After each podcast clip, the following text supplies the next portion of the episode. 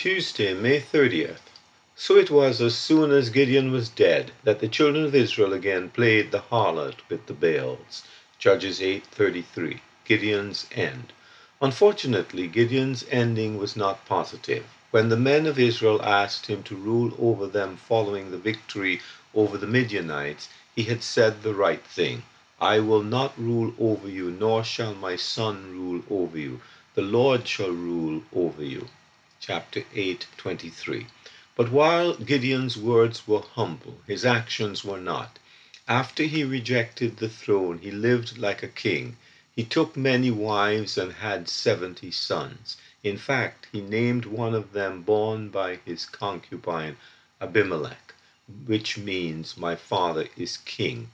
He also set up a golden ephod in his city from the spoils of victory, which soon became an object of worship to all. Gideon started out as a servant, but then lived like a celebrity. He handled adversity better than success. In the extreme moment of battle, he acted with faith and courage, but in the ordinary routine of life, he did not honor the Lord. Instead of using the great victory over Midian for God's glory, he used it for his own profit.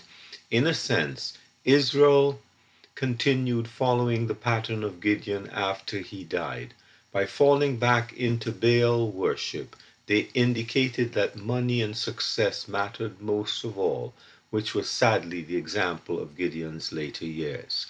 Solomon wrote that the end of a thing is better than its beginning, Ecclesiastes 7 8.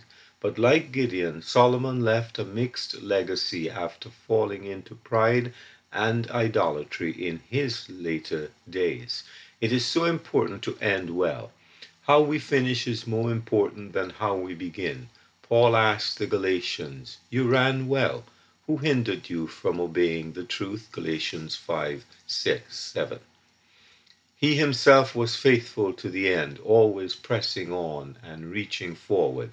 Philippians 3:12 14. Shortly before his death, Paul could write, I have fought the good fight, well won. I have finished the race, well run.